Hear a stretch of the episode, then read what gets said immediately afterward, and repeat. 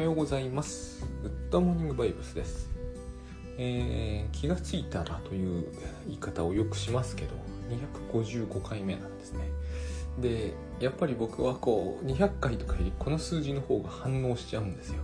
255っていう数字、256とかですね。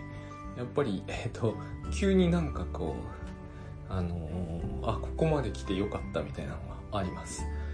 あの256っていうのは本当に山のように見てきたじゃないですか、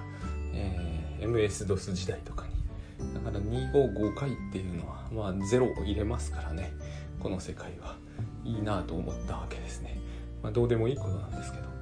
でもう一つ気づいたこととして、えー昨日のまあいろんな要素があるんであれなんですけど、えー回は全然全くと言っていいぐらいアクセスが伸びないんですよ。えーイブ・ブラックとホワイトの、えー多重人格の話ですね。このこの感覚が懐かしくてですね。自分がすっごく力を入れて喋れてあのこの話をしてよかったと思った時ほどダメなんですね。あの評評価は高くないわけです。ブログでこれはもうしょっちゅう経験していてあのなんかもう苦し紛れにどうでもいいやと思って適当に書くとですね、えー、と通常のアクセスの1000倍ぐらい伸びてですね、えーそれを後から考えるわけですよ。今ならもう考えませんが後から当時はですねあこういうのを書くべきなのかでもこういうのはどうやれば書けるんだろうと。何度見てもですねその記事はダメなんですよ。あの大体中でも最悪のものが一番伸びるに近い。最悪というのとちょっと違うんですけどなんかですねあのどうしようもなくこう手抜いたというかもうどうしようもなく自分としてはしょぼいなっていうやつは伸びるんですよね。ですっごいこう完成度高いな自分としてはこれ以上のはそう簡単にまだ書けないなと思う時ほどですねあのアクセスは最悪で評価もあの時々値が値が込めついたりするのもそういうやつなんですよね。それも反省させられるじゃないですか。あの自分っていうのはあの自分が一番いいと思っているものほどダメならば、えー、とよっぽど本質的にダメな人間なんだろうかと思ったりするじゃないですか。することもあったんですね、えなななんならば自分が一番いいと思うものが、えー最も評価が悪いわけだからもう本質的な自分というものは世の中に出さない方がいいと思うぐらいなわけですよ。まあそんな簡単にそういうのは出せないんですけどねそもそも。大体そういう結果になるという。でもこれはですねやっぱりそんなにあれこれ難しく考えるのはダメでたまたまこういうことはあるんだなというのが正解なような気がします。まあマーケティング的にはそういう発想じゃダメなんでしょうけどあのこれについていくら考えてもですね後から何度読み直してもアクセスがベストなものはちっとも良くないんですよ。あの客観的って言うじゃないですか。おかめ八目っていうのかな。他の人の方が分かると。でもですねそういうことも部分的にあるんでしょうけれどもないんですよねそんなことって、えーちょっとこういうことが話題になったんですけどグッドバイブスのそのオンラインサロンでもですね、えー例えば自分の娘のこととか、えーまあ、親バカって言うじゃないですか。欠点があっても、えーいいと思えてしまうという。それは客観的客観視できてないって話なんですけれどもあの自分の娘見ててそうは思わないですよねやっぱり。他人に分かることは少ないですよ、うん、ずっと見てるわけですからね。えっ、と溺愛していてもいなくてもですねえー、とやっぱりこう自分と妻ほど分かってないです。それはしょうがないですよね。だってたまにしか見ないしえーごく一面的な部分を評価にさらすわけですから、えーあのー全国公開模試とかを見てその結果見るじゃないですか。それは大変ある意味客観的ですけどものすごく狭い客観ですよね。だからその自分がよく知ってるものについて、客観的であるかないか他の人の方が分かってるかどうかってことを僕はもうあの気にすることがすごく、えーそれは相手にとっても無理な要求をしていることになるようなと思うんですよ。えー、と私たちに順次で分かってるのは学校の先生とかでしょうけどやっぱり一面的ですよ。それはしょうがないじゃないですか。その人がもっと分かっているべきだとか言っても始まらないと思うんですよね。うちの祖父あのうちの祖父じゃないうちの父とかつまり、うちの子にとっては祖父ですけど祖父母ですけどやっぱ分かってないですよ。そりゃそうですよね。それでいいと思うんですよねしかもね。だからあの主観が客観性に達してないとかいうのはあの不毛かなという感じ。不毛というとあれであればですね無理筋かなって感じがします、えー、というわけであの気を取り直してというか気にせずに、えー、突き進んでいくわけですけれども。あのとはいえですね昨日のお話はやっぱりこういろんなことを僕が意識しながら喋ってるからややこしくなってはいるんですよね。イブ・ブラックとホワイトの話なんですけどえっ、ー、とですねあれがどこら辺が一番グッドバイブス的かというとそれは簡単でして分裂すると僕たちは弱くなるって部分なんですよ、えー、統合しているほど強いんですね。あのこれを聞いてる人が皆さん知ってるかどうかはもう分かんないことですけどセーフモードっていうものがですね昔の今のパソコンも Windows あるかな。あまり Mac では使わなくなっちゃったんですけどあるんですね。でそういう感じなんですよ。あのイブ・ホワイトとかブラックという人たちは。部分的な機能しか使ってない。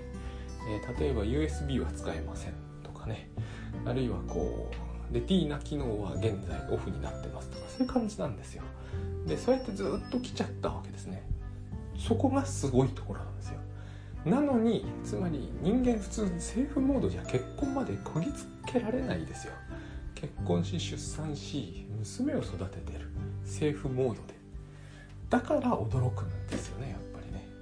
でもう一つ問題になってくるのはやっぱりこう、えー、病というやつですね。詐欺の詐に病気。つまり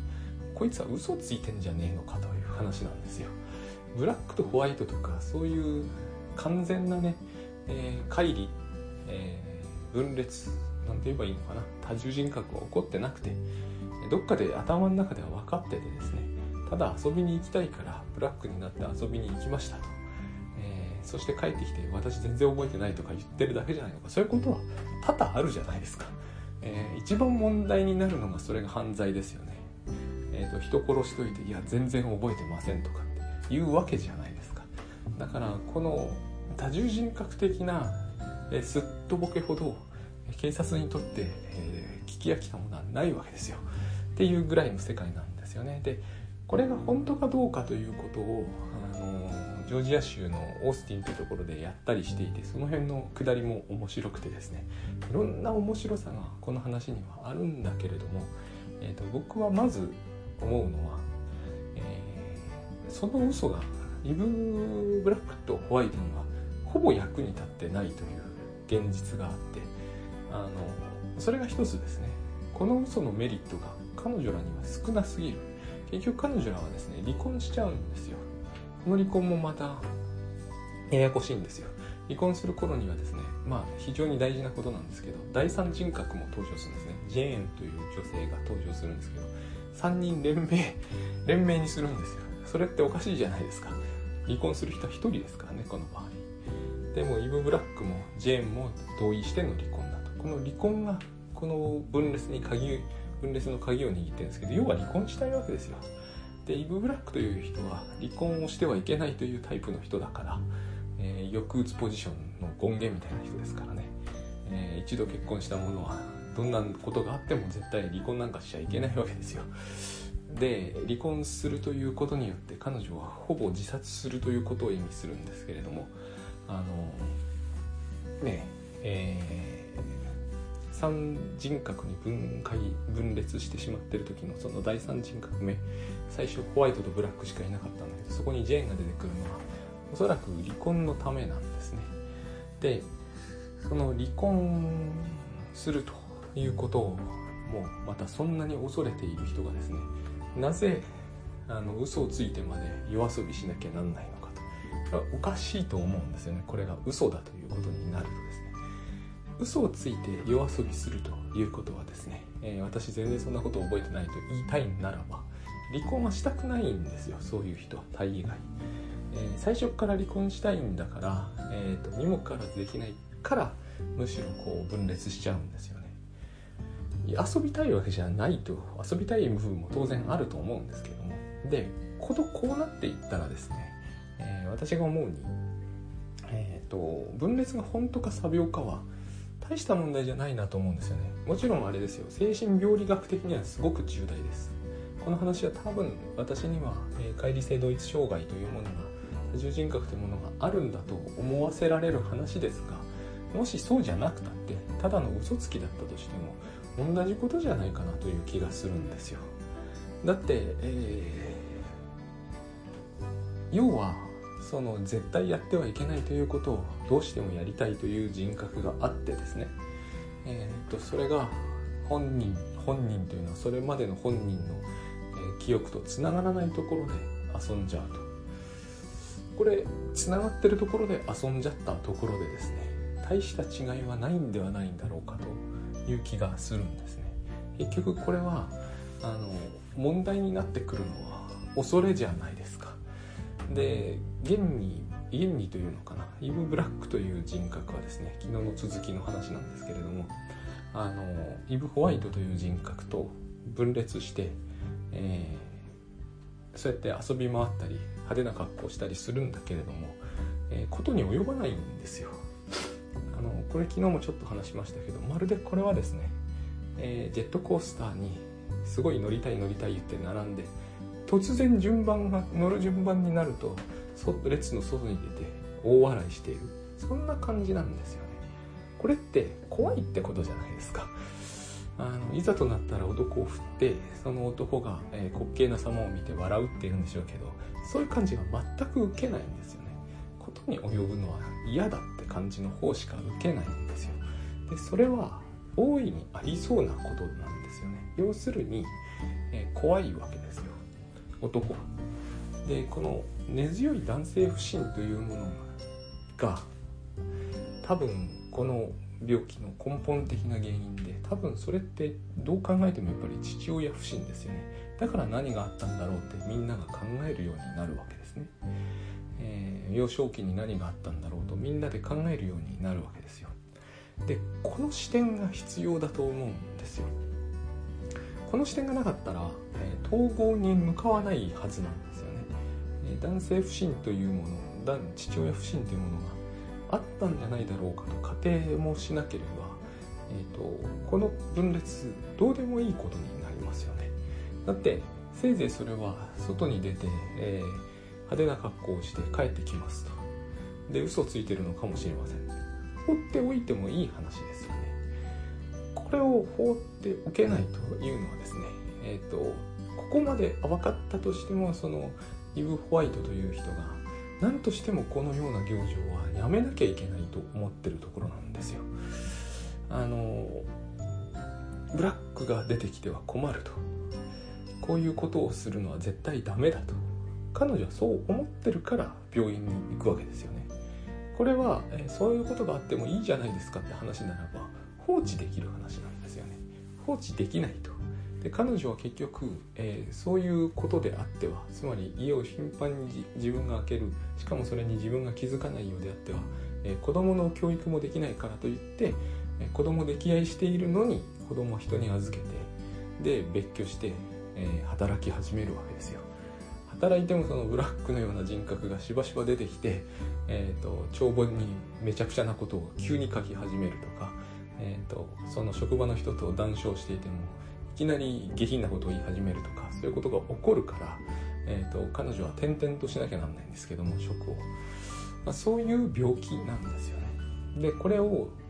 えー、そのような嘘をついて何かメリットがあるかというとない気がするんですが、まあ、仮にそれが嘘だったとしても同じことなんですよ。他人から見れば。他人から見れば突然この人が異常なことを喋り出したり異常なことをする。だから信用できないから、えー、例えばクビにするとか別居するとか、えー、子供取り上げるとか。完全に同じことが起こるじゃないですか。ここが大事なところなんだなと思うんですね。で、えー、これに対する態度ですよね。えっ、とお医者さんたちはその精神分裂というものを、うん、違う精神分析というものをあんまり信用してない。つまりこのお医者さんたちはフロイト主義に対して相当懐疑的なんですよ。でも当時こういう問題に対してフロイト主義以外のアプローチってほとんどない。1950年ぐらい。戦後間もなくなんでで非常に面白いと思ったのが、えー、アメリカじゃないですか。対日戦争対独戦争にまあ干渉しましたよね。科学の力で干渉しましたよね。だから、えーと、フロイトとかダメなわけですよ。だってフロイトはそもそもオーストリアの人間ですからね。ウィーンの、えー、そういう非科学的で夢とか分析してよくわからないこうですね、えー、フェニス戦法とか言ってるやつの話は、えー、信用できないと。もっと科学でなきゃいけないと。ところが科学によるアプローチがいまいち見つからないわけですよね、えー、例えば、分裂している人ならば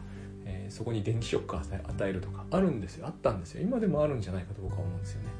電気ショックでどうして治るのか分かんないのに電気ショックとか与えちゃうわけですよ。科学だから。で科学ってそうじゃないですか。えっ、ー、とそれをや何をやればどうなるのかは分からない場合においてはとにかく何か物質的に物理的にやってみていい結果が出たらそれはいい治療法だということにすると、えー、ところがどう見てもそのお医者さんたちはお医者さんなんですよねこれはね。精神科医というよりはお医者さんなんですよ。精神科医の多分知識も十分あるけどお医者さんなんですね。見ても電気ショック与えるとかはナンセンスな感じしかしないんですよ本人たちにしては。でフロイト主義のアプローチも取らないと。何をするか。何もしないんですよね。これも大変面白いところだと思ったんです私は。何にもしないんですよ。ただただ彼女たちに付き添って、えー、経過を観察し、えー、幼少期の話を聞くと。幼少期の話を聞くぐらいだからどっかそこにはですね精神分析的なアプローチが見え隠れしますよ。結局私たち自然とそう考えるじゃないですか。おそらく最初はフロイト主義の人たちもみんなある程度自然とそう考えたんだと思うんですよね。昔何かあったから今そんなことが起きてるんじゃないのかと。全部が全部そうじゃないんですよね。脳のえー、怪我とか気質的な問題もあるんだけれどもやっぱり昔なんかあったんじゃないのかと。あのフロイト的に考えなくたって自然と考えますよね、えー、そこまで男性不信であるということは何かお父さんとの間にあったんじゃないかと。勘ぐるっていうんですかね。あるいはお母さんとの間にあったんじゃないんだろうかって勘ぐるわけですよね。この視点が、えー、イブ・ホワイトのご主人であるラルフ・ホワイトさんには間違いなく欠けてるんですよ。これが離婚にもつながるしこの分裂の大きな鍵を握っている感じの話なんですよね。ラルフ・ホワイトさんはなぜなのかは分かんないんですけどそういう視点が欠けていてこの事件をですね現象的にしか見ないわけですね。えっ、ー、となんか急に妻おかしくなるんだと何とかしてほしいと急に夜遊びをしたり急に、えー、たくさん物を買い込んで私は覚えてないと言い張るんだ現象面から見ればまさにそういうことじゃないですか。奥さんが嘘をついているにせよ少々頭がおかしいにせよ同じことですよね。えー、なんか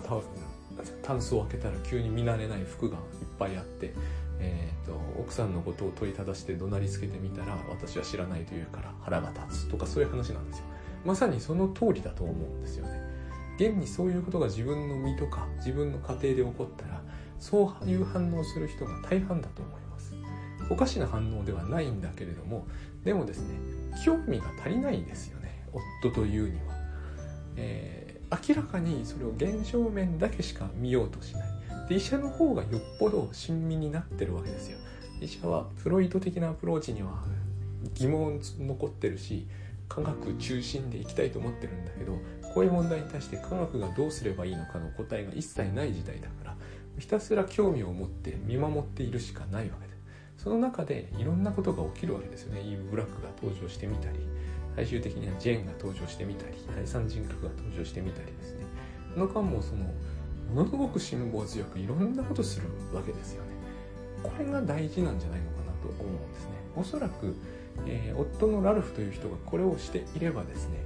えー、ことは全然違う方向に向かったと思うんですけどラルフは何にも要するにそういう方面での興味を持たないんですね。彼がえーと、ダメな人だとかそういうわけではないんだけれどもなんか欠けている感じっていうのはつきまとうわけですね。だからなんかこう自然自然と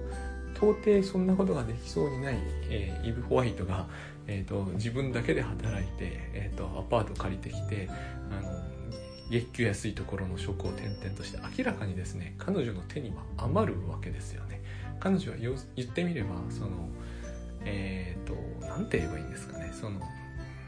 統合されていないのでセーフモードで動いているので。でそのセーフモードの中にある機能としては基本後悔というものしか反省と後悔しかないわけですね。何かあると自分が悪かったと思ってえーと、申し訳ないという気持ちでいっぱいになる。人はいい人なんですけど間違いなく。で責任感もあるんだけど例えばそのイブ・ブラックの存在を知ってからでもこう帳簿に適当なことがいっぱい書かれている時があったりそれただイブ・ブラックという人はいたずらがしたくてそういうことをするだけなんですけどそういうのの責任も全部自分が負わなきゃなんないと思い込むようなタイプなんですね。まあ自分が負わなきゃなんないんでしょうけれどもね。そういうこと全体に対してこの医者が、えー、お医者さんたちが2人以上はいるんだけれども持ってる興味の多分10分の1も夫は持たないんですよ。でにもかかわらずこのまた単純にいたずらなんですけれどもイブラックが誘惑するんですねこれも大変変な話ですよね。えーと、自分の夫を誘惑するっていうのはどういう意味なので結局イブ・ホワイトが気が付かない間にという表現を取るんだけれども、えーと、誘い込んで、えーと、肉体関係を持つとこれが、えー、最あの最大のポイントになってイブ・ホワイトがあの初めてっていうぐらい、えーと、激高して離婚という結論になるわけですね。これも非常に不思議ですよね。だってイブ・ホワイトは、えー、何に激高したのかと。夫の浮気なのかと。でも肉体関係を持ったその肉体というのは自分の肉体ですからね。で、えー、イブ・ブラックとことに及んだのが許せないって話になるんでしょうけれどもイブ・ブラックとことに及ぶってのは要するに自分がことに及ぶってのと同じことになりますからはためから見ればですね、えー、離婚の理由にならないですよねこれでは本当のところ。で夫というのはしかしそういう人なわけですよ、えー、イブ・ホワイトがそういう頭が変だから別居するというふうに言うくせにイブ・ブラックみたいな人には、えー、魅力を感じて、えーとまあ、その誘惑に乗っかっちゃうと。でこれをされるとイブ・ホワイトという存在はですね存在意義を完全に失うじゃないですか。自分は要するに何が一番怖いってイブ・ブラックみたいな自分が自分がですねあるいは自分の肉体を乗っ取ってでこれも同じことだと思うんですけれども例えば衝動的な、えー、性欲でそこら辺の男と寝ちゃうみたいなそれを一番恐れてるわけですよ。そうなることが多分自分がおそらくですけれども宗教上の罰を受けるっていうような観念があるんですね。でそういうことをするようなのはもうとにかく地獄落ちだから、えー、絶対にそういうことがあってはいけないはずなのによりにもよって全ての事態を把握しているはずの人たちの間でそれを平気でやられちゃうと。でそういうことが起こっちゃうこういう世の中は何なんだってことになるわけですよね。イブ・ホワイトにしてみれば、えーと、全く誰も何も信用できないわけじゃないですか、え彼女は確かカトリックなんですけれども。うんと要するにそういう宗教的な話も含めて全てがもうまあ信用できなくなって、えー絶望的な気分になって自殺する。自殺するっていうのもこれも奇妙なんですけれどもなぜならば彼女は要は、え、自分が消えることを思って自殺って言うんですが、えー、肉体は死ぬわけじゃないので実は誰も死んでないわけですね。でそういうふうにしてイブ・ホワイトはまあ消えていってしまうんですよ。でもこれも非常にですね私は、えーと、このお医者さんも書いてるんですけどすごくこう同情というか共感されるわけですよ。よーく考えてみると第三人格のジェーンというのが出てきた後の話なのでこれは誰が考えてもですねイブ・ホワイト消えた方がいいと思ってる人は少なからず読んでるうちにいると思うんですね。えーと、人格の統合って話をするんであれば一番最初に申しましたけども人格が統合されていくということはつまりセーフモードをやめてちゃんとこうフル、えーとフルスペックでいくわけだからいいことじゃないですか。で、えーと、すでに戦後のアメリカなわけですから時代はですね、えーと、そんなよくわからないけれどもひたすら後悔と懺悔の人生を送っているよりはですね、えーと、イム・ブラックみたいな奔放な人格もちなみにですけれども、えー、といろんなロールシャハテストとか人格のテストとかやっていろんなテストの結果、えー、イブ・ブラックの人格はイブ・ホワイトの人格よりもはるかに全体として健全だっていう結論になってるんですよこれも健全というのは誰がそういう判断をするのかっていう問題大いにあると思うんですがあのイブ・ホワイトという人は要するに、えー、非常に偏りがひどいんですね。まあ、偏りがひどいことをもって不健全と言うんでしょうけれども偏りがひどいんですよだからイブ・ホワイトだけでは局生きていけない。もちろんイブ・ブラックだけでは絶対無理です。なぜなら彼女は職場行ってもいたずら書きしかしないような人ですから。どう考えてもこの人だけでは生きていけないんですけれどもそうやって言ってですね医者も悩むわけですよ。悩むというかここで誰が考えても親身になってこの問題に捉ええーと、とらわれてる人であれば必ず同じ問題に突き当たるんですね。現代社会、え、どの人格に統合するのがいいのかっていう話ですよね。で私ここで7つの習慣を思い出したんですよ。あれ人格主義っていうじゃないですか。私たちの、えーと、ものの考え方ってそうですよね。もしそういうふうにいろんな、えー、人格じゃないですけれども例えば習慣でもいいですよ、えー、私はつい、えー、酒を飲んでパチンコをする習慣があるんですと。それがもしえっ、とですね極端に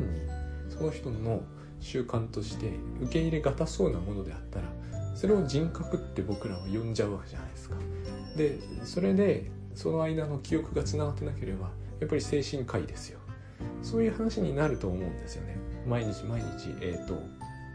ちゃんと仕事に行ってますと、えー、パチンコとか酒とか全然やりませんと。なのに急にある日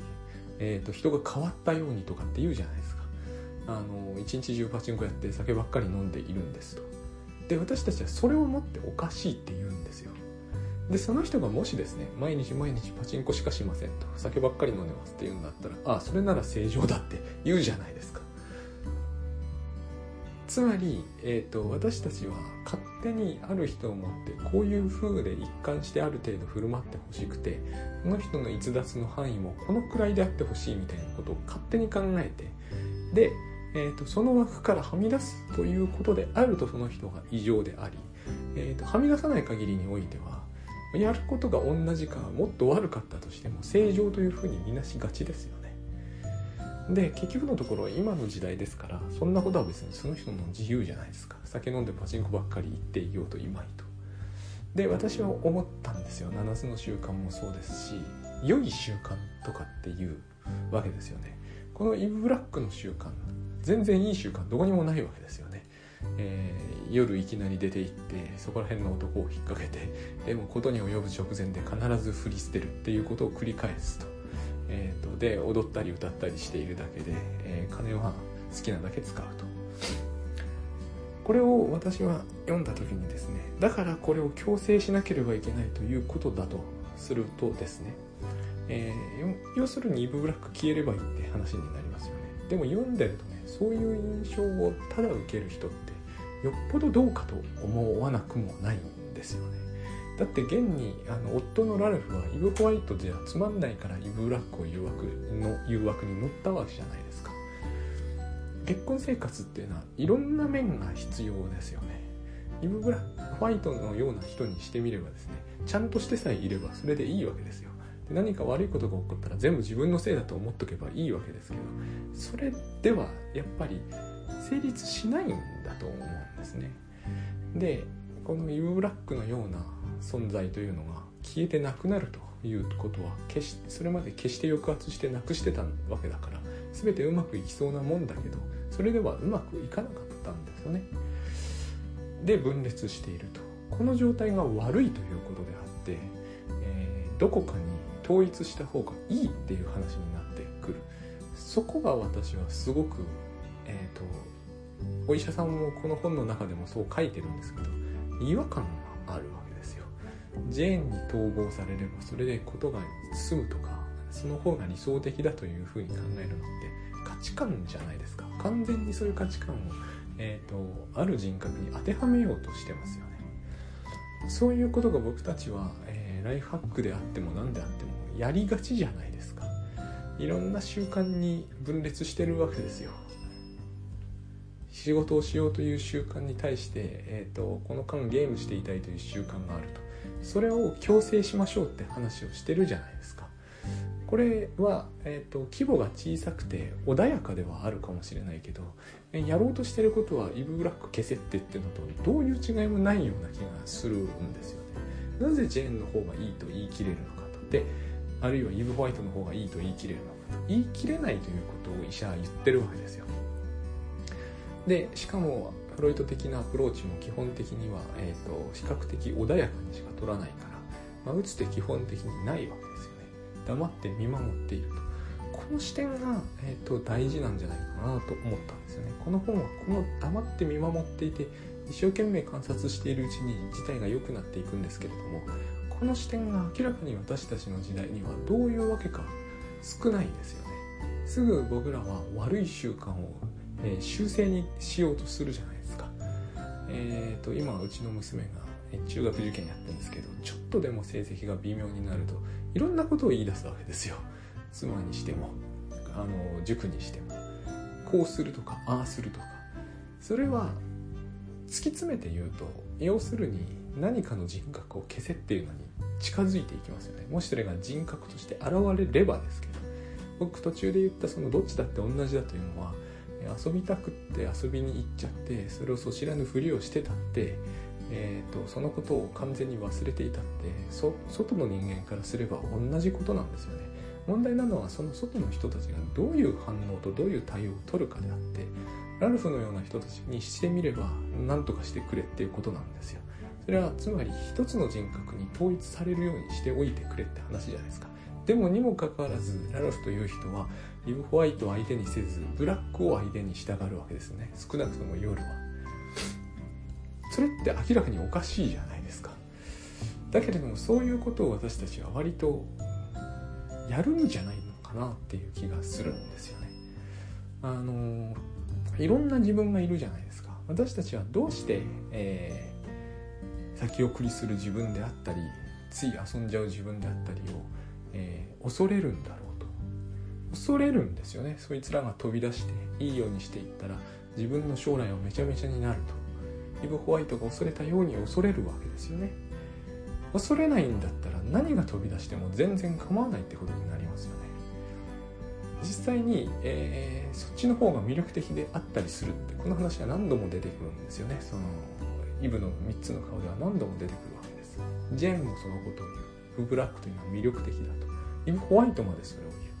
言う。なのにあいつを出さないようにしたいっていうことをみんなでこう寄ってたかってやるわけですよね。だからイブ・ブラックは出たがるわけですよ。えっ、ー、とそのこのことはずっと葛藤になるわけ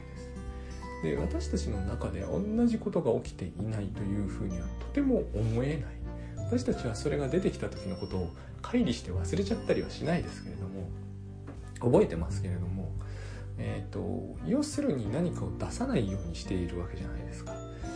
そいつが出ることによって、えー、私の立場が危うくなるっていうそういう存在があるはずですよね。で果たして本当にそうなんだろうかっていう話なんですよこれ。きっと。あのホワイトはずっとブラックを押さえつけていたから、えーと夫はああなるわけですよ。ある意味ではですね。夫の方がいけないと思いますけどねどう見ても。私たちにしてもですねこうじこういう自分を出してお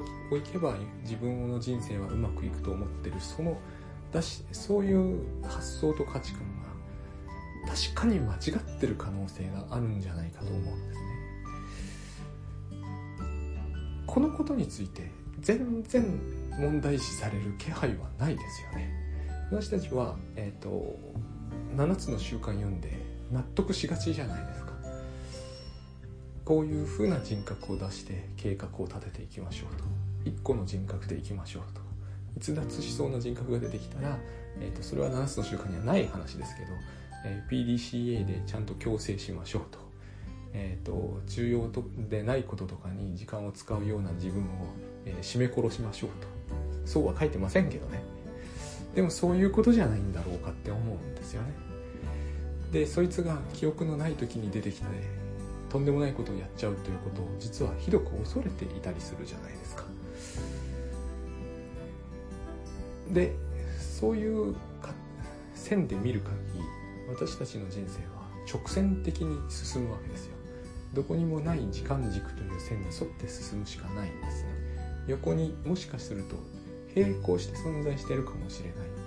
別の人格みたいなものは、えー、極力こういないものになっているわけですよ。それがですねそれが、えーと、セーフモードなんじゃないかということをだって私たちはそれによって弱くなりますよね。セーフモードなんだから弱くなりますよね。何かを恐れていて出さないっていうことはその力は使わずに済まそうということですよね。その力しばしば自分に、えー、敵対的に働きますよね。